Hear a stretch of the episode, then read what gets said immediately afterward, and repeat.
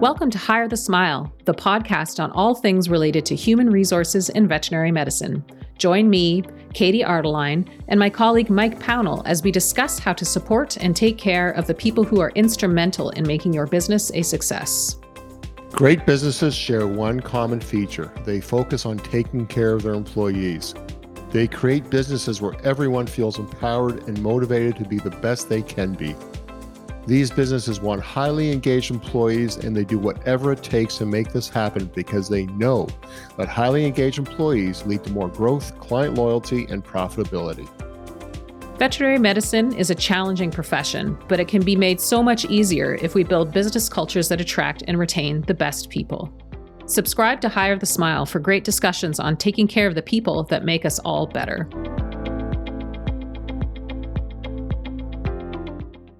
Hello, and welcome to another episode of Hire the Smile. I'm Mike Pownall, and as usual, I am joined by Katie Arline. How are you, Katie? Wonderful, Mike. How are you?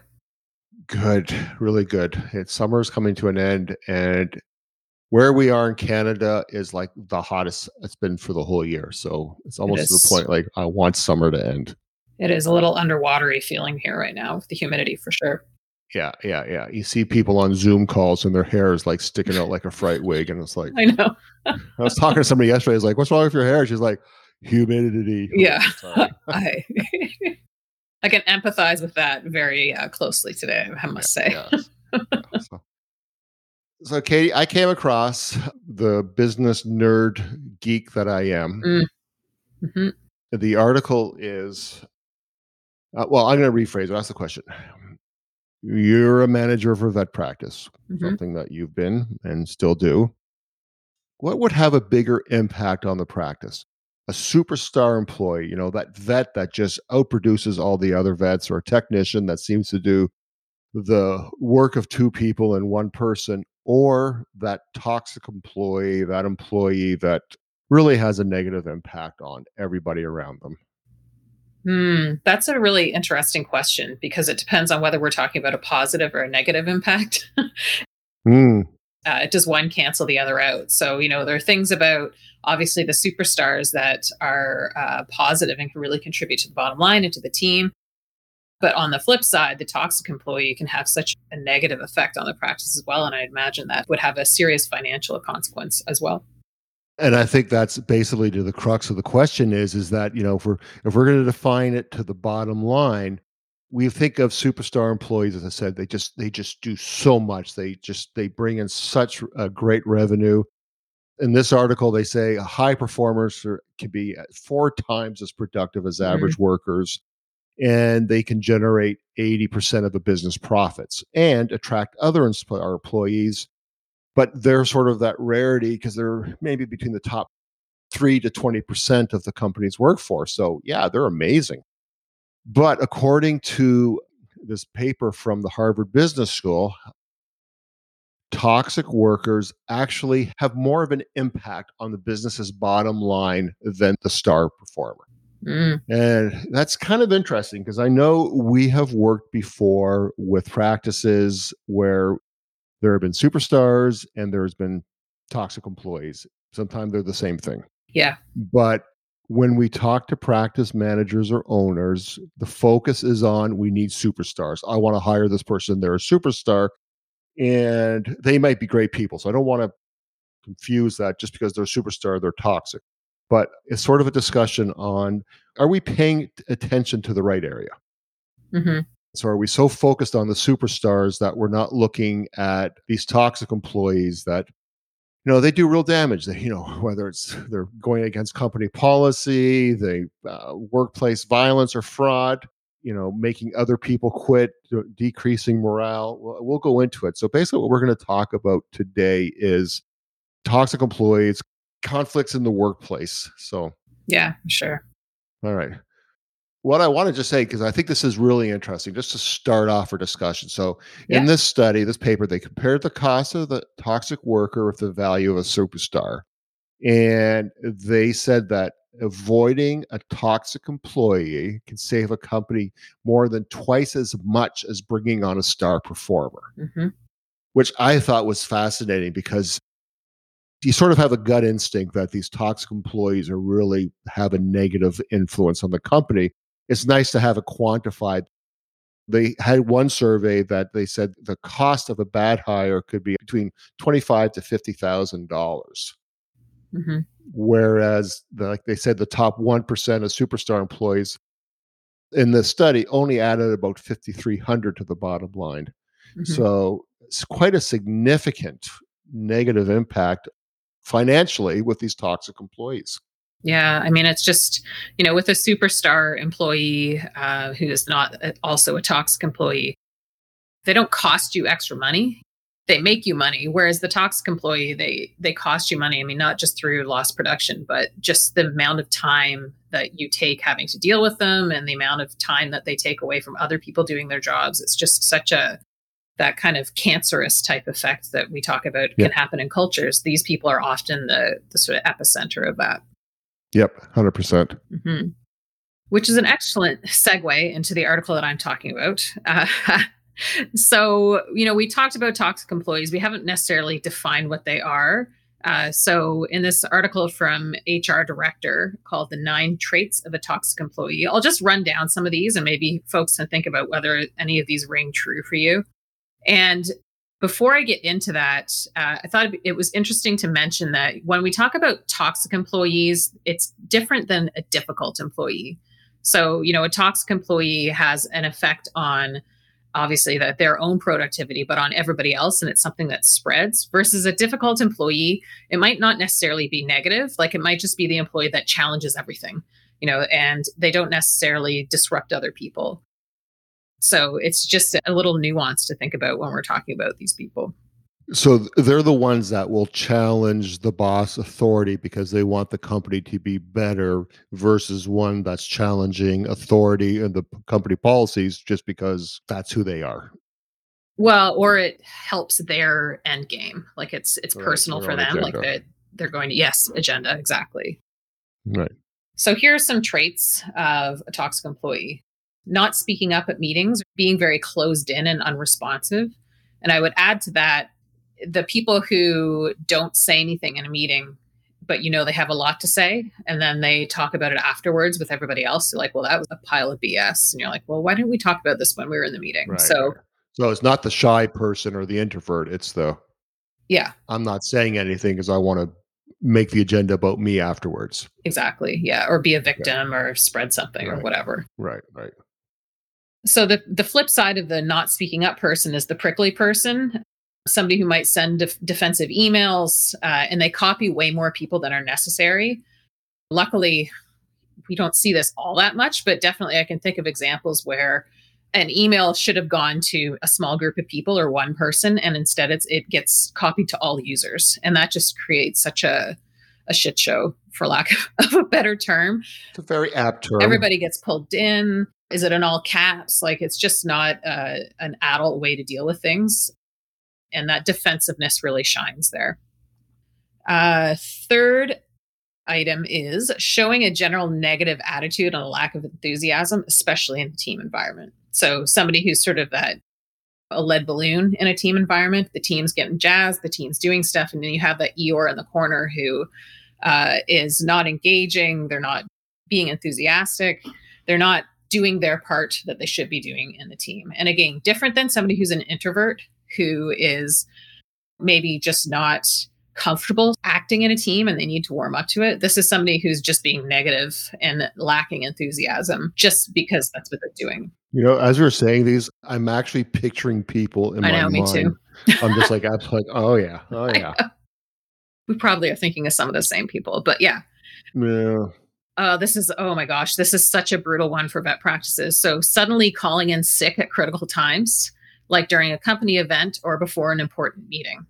So somebody who is causing disruption by not being there uh, or leaving other people high and dry uh, that's a huge one.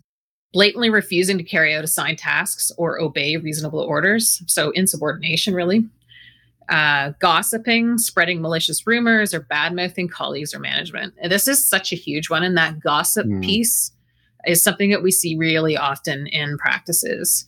Uh, you know, that sort of high school rumor mill that gets going and it just creates a, a really toxic, uh, sick type environment.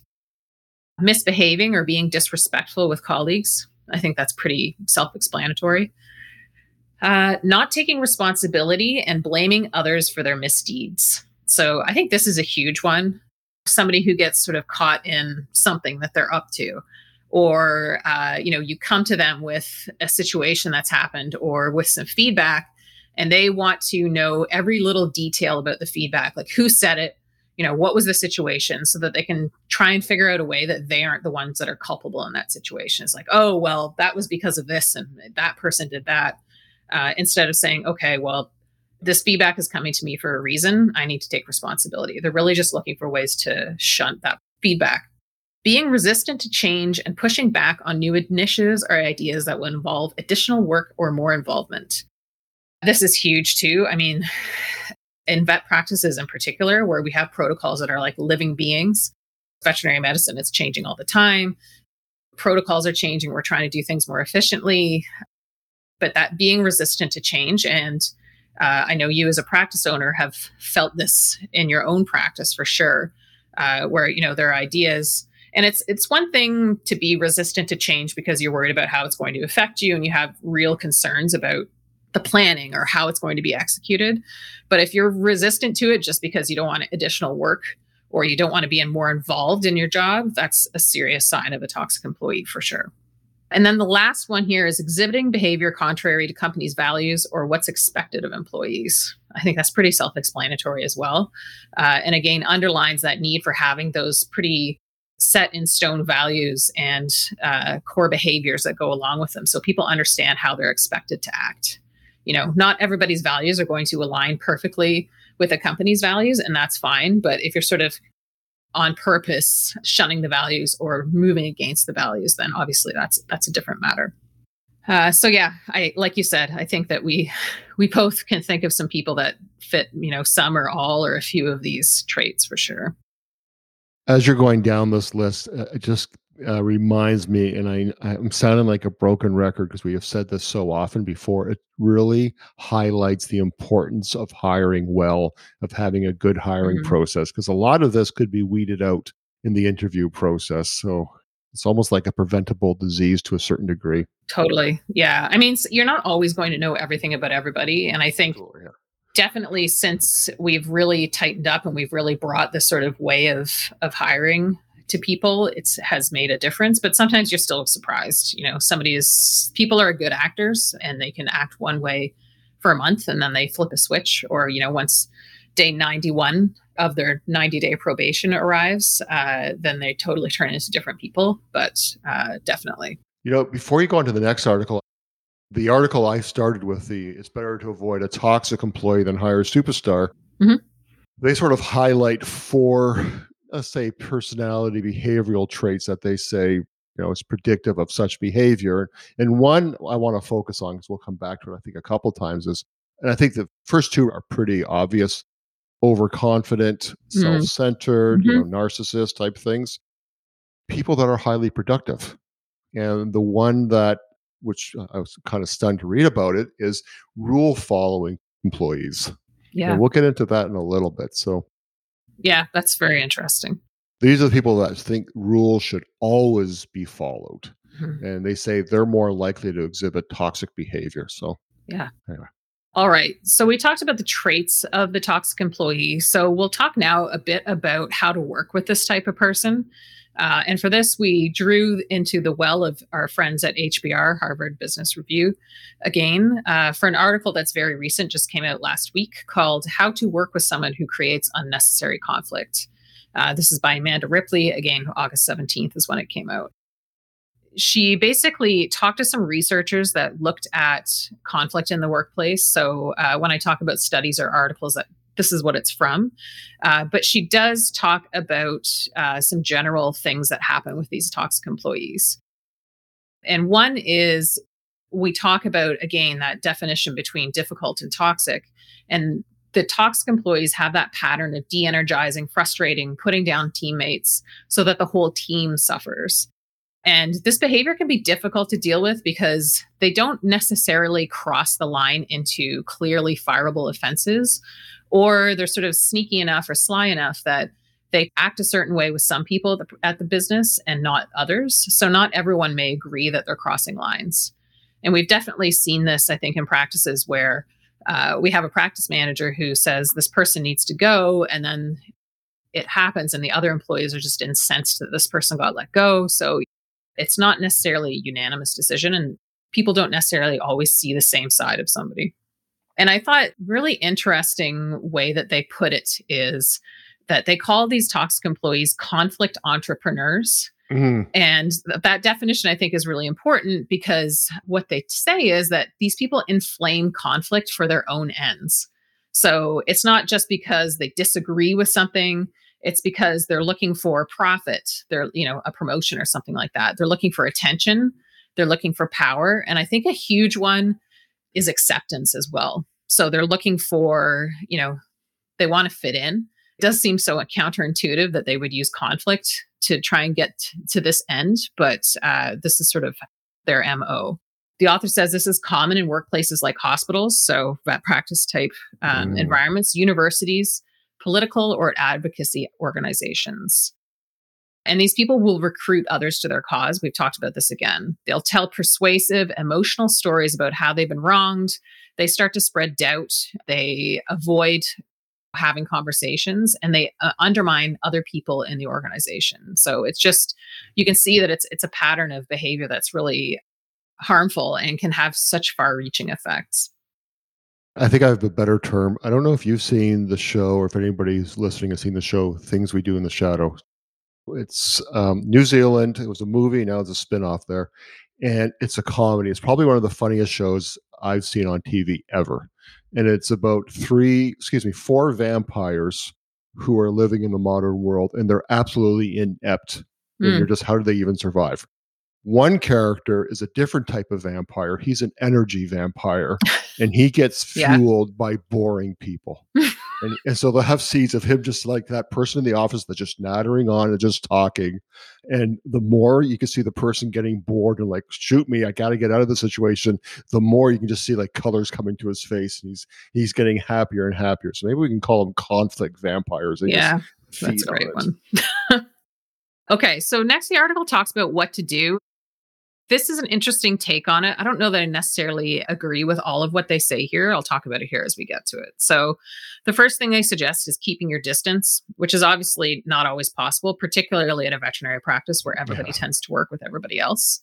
Uh, you know, you're not in a giant office building where you can avoid somebody.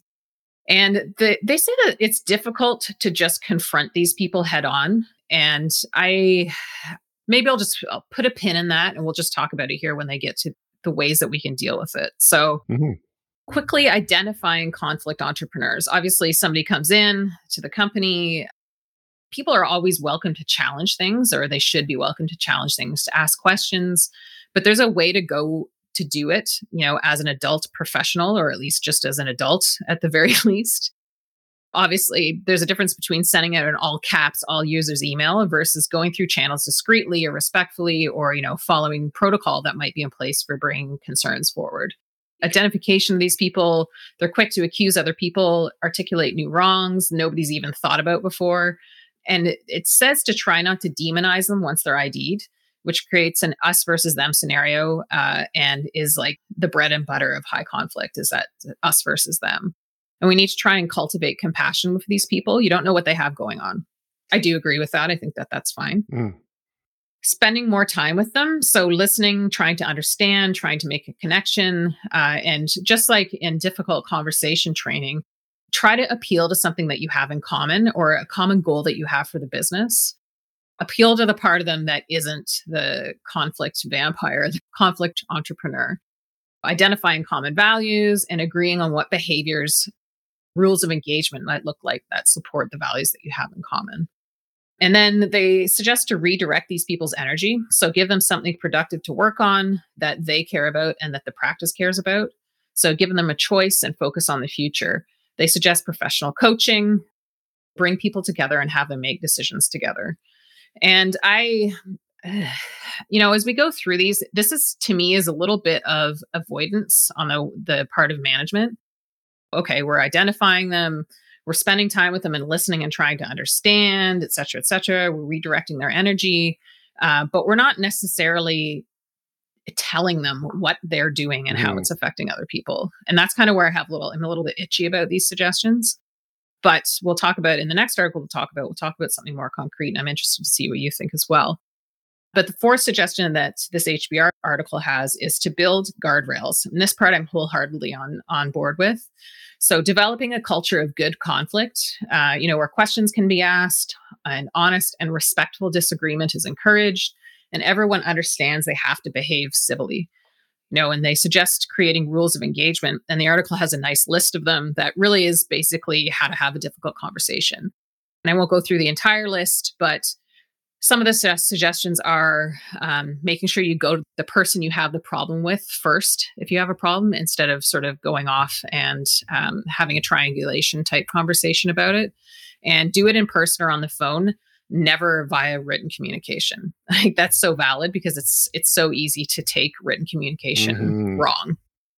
Ask lots of questions with genuine curiosity in any disagreement? Absolutely right find a mediator who can facilitate a harder conversation if need be. You know, it can be really difficult to just pull somebody aside one on one, particularly if you have a long history of conflict with them, but bring in a Switzerland to help you with that. And this is huge reward and demonstrate good conflict behavior publicly and often. Tell true stories about when this onboarding new employees. So, you know, tell them how you welcome people asking questions or challenging um, what the boss is saying and how that, had a positive outcome, uh, just so that the person knows that this is something that's okay here, something that's acceptable here.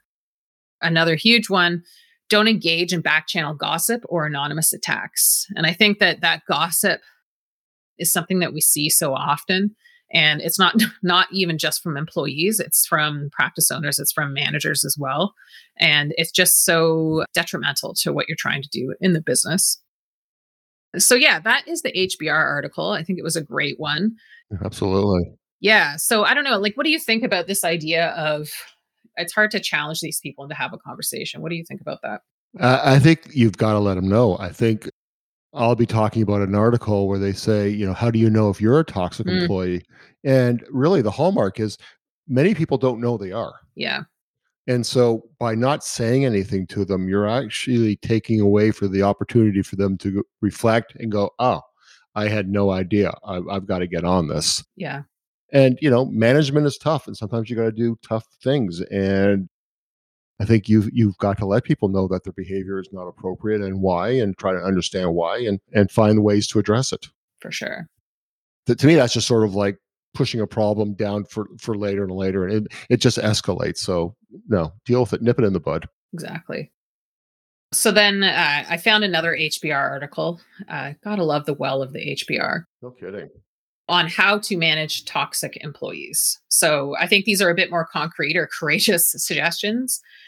The one crossover here is looking at why. You know are they unhappy in their job? Are they struggling in their personal life if there's a reason then offer to help as far as you can. You know obviously you're not getting into you know meddling in their personal life but you know making sure they understand what support might be available for them.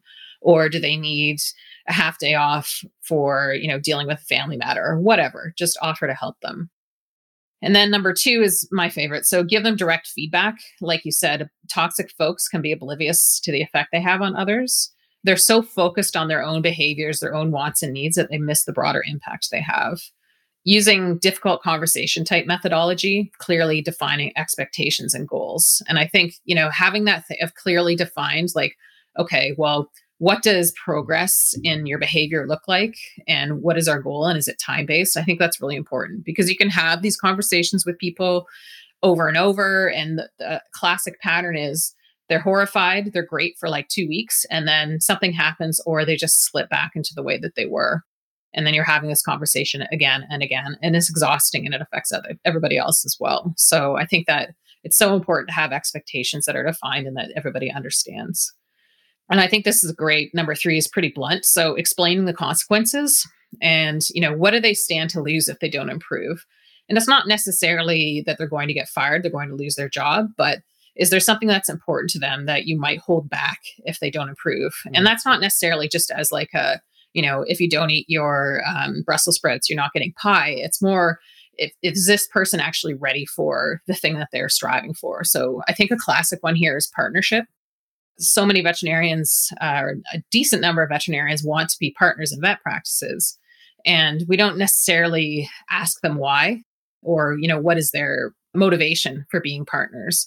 But, you know, if you say, well, I can't see you moving and stepping into a partnership or a leadership position unless the, this behavior change changes, that can be something that can be a bit of a gut punch for them and a bit of a reality check. Mm. Uh, or it could be something smaller, like trusting them to work from home or letting them have a flexible schedule or something like that. Or even just, I'm just thinking right now, veterinarians as CE opportunities. Yeah. It's like, you know, why yeah. should I invest in you until I see uh, you investing in in mending relationships with your coworkers? That's an excellent point. And I think number four uh, is an interesting one. So accepting that some people won't change and the researcher that's cited in this article, she did a, a ton of research on conflict in the workplace and the types of personalities that instigate conflict.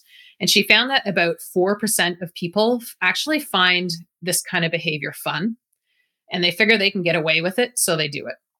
And, you know, they suggest recognize you're not going to fix this person and consider more serious responses, uh, which to me says, you know, terminating their employment. Absolutely. Uh, but I, I hadn't even occurred to me that some people just enjoy it, enjoy the conflict, enjoy you know spreading rumor, enjoy keeping people off off center. But it could explain why you know some people just won't uh, respond or won't take responsibility because they're like, well, what the heck? It's worked for me for this long. I'm having a good time, so we're just going to keep doing it. Nothing ever happens. Uh, document everything. Always, always. We talk yes. about that all the time. Yeah. You know, if you need to go down the road of letting this person go, you have to have excellent documentation. They talk about separating the toxic person physically from other team members. I think that's not really realistic in a vet practice no, uh, no. necessarily.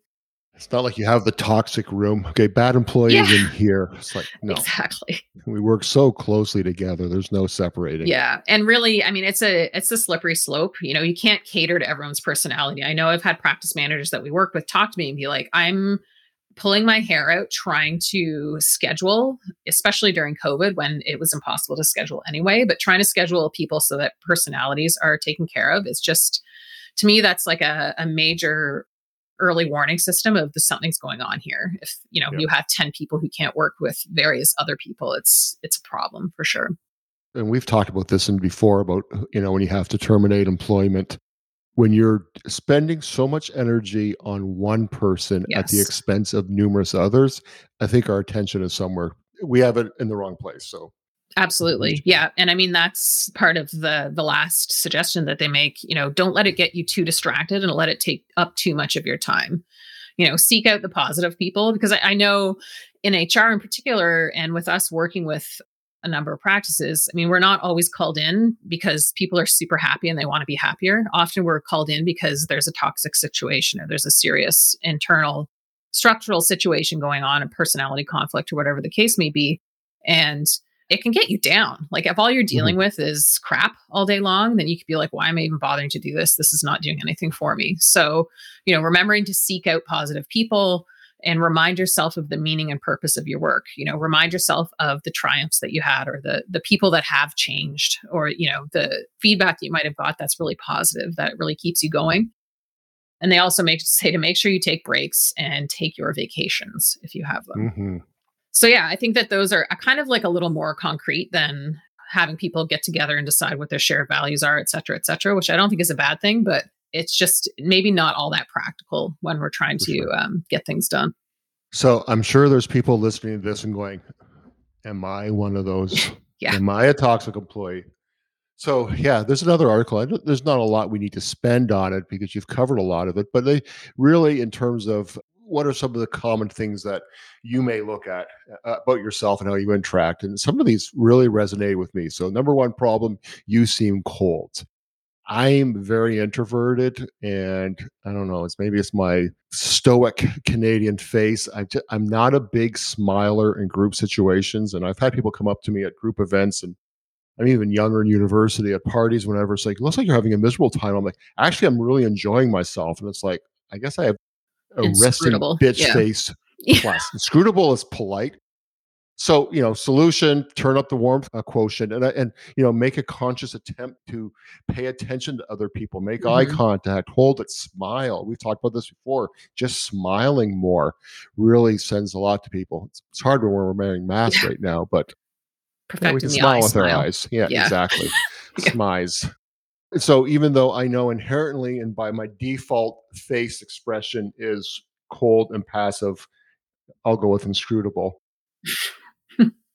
you realize that's the effect I'm having on people. So I guess this yeah. comes down to hey, if you're not going to tell somebody that they're a toxic employee or they're giving this impression, you're not giving them the opportunity to be better.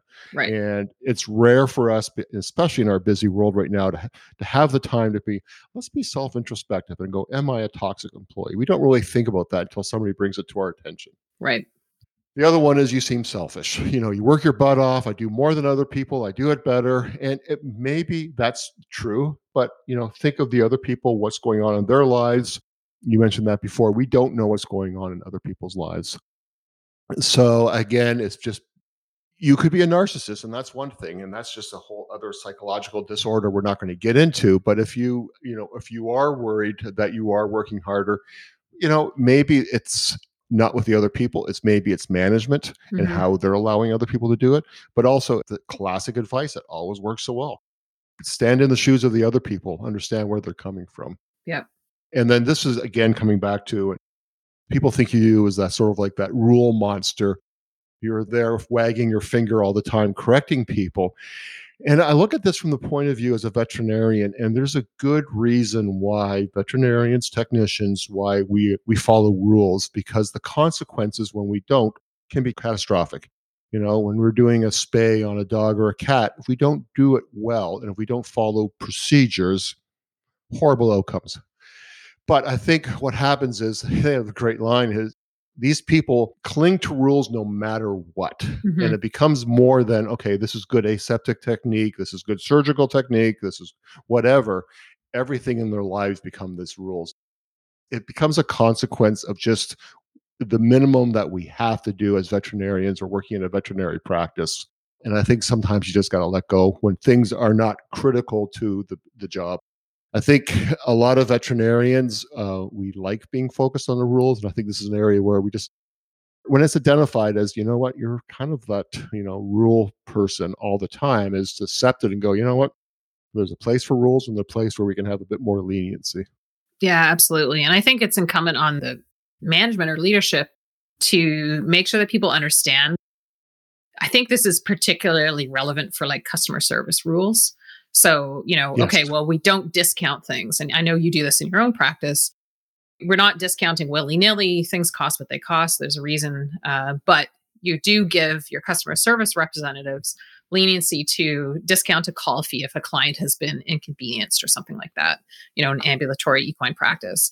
And I think something like that, I mean, to the company doesn't take in that 50 or 60 dollars or whatever it is, but the CSR sees that they have that power, that autonomy to make those decisions. I think that's an excellent example of okay, well, the rules are there, but let's think about this like the reasonableness test. But I do see, especially with veterinarians, uh, how hard it can be to sort of differentiate between a rule that can be bent and a rule that's hard and fast especially when you know if they're younger vets who just got out of school and like rules have ruled their lives for the past you know five years i was just going to bring that up because you know we see young vets or those that have done internships and they have really strict constraints around them mm-hmm. and one of the things that i work with our younger vets and it takes them a while to gain the trust because they're petrified of making a mistake because in the past when they've made a mistake as we said bad things have happened whether it's patient outcomes or a supervisor uh, freaking out on them uh, letting people know that mistakes are inevitable we're allowed to make mistakes. We learn from mistakes. We don't want to repeat mistakes. And it takes people time uh, because they need to have made the mistakes and realize the consequences aren't necessarily dire and then they get more comfortable with it so it's something i think you can do, we can develop i just think particularly with the with the medical profession we're so cognizant of screwing up so mm-hmm. it's a process anyway so that is in a nutshell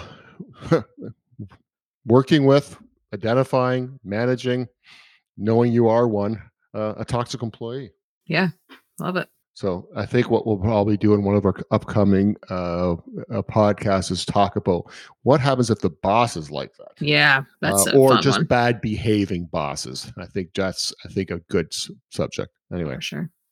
so let's talk about productivity hacks. We haven't done that for a while. So what do you have? Yeah. So it was, I was really brainstorming for this one today. And then I realized that we hadn't talked about something that we use. So it's sort of ubiquitous with, uh, you know, for us for the last few years and that's using Slack. So if people aren't familiar, Slack is a it seems simple to call it a messaging app, but basically um, what it does is you can get your whole team on Slack. You can use it on a desktop. You can use it on a, a, portable device like a cell phone. And it's a way that people can connect with each other. And it's just, I think the beauty of Slack is that you can have all these different channels. So you can talk to somebody privately one on one, or you can have channels that you know are just about what's happening with the pharmacy or if you're multi-location just for a specific location and you can make these channels private you can make them public but it's just a really nice way to communicate with people and it doesn't have the urgency of like a text message uh, you know i know some of the practice we talk to they're like oh we love text messaging but we're trying to get people into work life balance a text for me anyway when i get a text i'm like i have to reply to this right now Whereas yep. with the Slack, you can mute uh, notifications during certain time periods so you don't get them after hours. And you can tell your team that you don't have the expectation that they reply to things unless it's, you know, if it's a, an urgent plea for something, that might be different. But uh, it's just a really nice way to to keep track of the team. And there are all these integrations that go into it. You can schedule Zoom calls right from it. Uh, you can insert GIFs into it really easily if you want to do that it's just uh, a really nice way to have really quick and easy communication with your team. And also, depending on the plan that you get, I mean, the free version is decent. If you do the paid plan, then all these conversations get saved sort of forevermore. So if you need to go back, uh, you can do that. You can attach articles, uh, you can attach links. So it's sort of a nice resource that way. So, yes, Slack. I love, as opposed to the text functions, I love the search mm. aspect. I've gone back like three, four years and found a conversation or a piece of information that I just didn't have. So the search function is amazing, which you wouldn't get in a text messaging system. No. And they're always improving things. You know, you can have a status. If you're in a meeting, you can hook it up to your Google Calendar, your Outlook calendar. So it automatically in Slack shows that you're in a meeting. Yeah. Uh, it's just really nifty. Uh, it does a lot of really cool stuff. So I would suggest folks check it out. Absolutely. For you know their hospitals or whatever. So I'm a bit more old school mixed with some high tech. So okay. Recently, oh, a few months ago, I guess I got an uh, iWatch uh, six, and I don't, you know, I don't even need to say that what model it is. It's just that it really does a great job tracking your sleep. And especially with COVID, you know, you get into, you know, chilling with Netflix and you get down to YouTube rabbit holes and you look up, you're like, oh crap, I got to get up in six hours. And uh, what the watch is able to do is that you set an alarm. It reminds you when it's a half an hour before your desired bedtime is, and then it wakes you up in the morning. But then it tells you how many hours you slept in the night, when you had deep sleep, when you had light sleep the reason why I like it for productivity is I was able to start looking at it after a while and say, you know what, I can live. I don't love it, but I can live on six to six to seven hours sleep. And then you start looking at, well, what did I do in a day versus how did I sleep the night before? And I soon realized I suck if I get less than oh, seven oh, yeah. hours sleep. Yep. I just I'm I'm not as good as I think I am. And I think we can always fool ourselves like I don't need sleep. I'm, you know, no, I need like give me eight hours. And when I look at it, when I say what I've had eight hours and I look what I've accomplished that day, there's a direct correlation and causation. So, you know what? Sleep is great. And so uh, I'm finding that I'm going to bed earlier. I'm waking up earlier. I'm a morning person, so I'm more productive in the morning. So mm-hmm. that to me has been a great revelation. Cool. All right. Well, hey, thanks, Katie. We will be back in a couple of weeks. And in the meantime, a, if you have any questions or a subject you'd like us to chat about, send it to us. All the usual contact channels Facebook, Instagram, email info at oculusinsights.net. And uh, please um, give us a rating to the podcast on whatever platform you're finding us. Keep safe, everybody. At Oculus Insights, we care a lot about animals, but we also care about the health of the veterinary profession. Our goal is to support veterinary businesses around the world by helping you clear your path to success.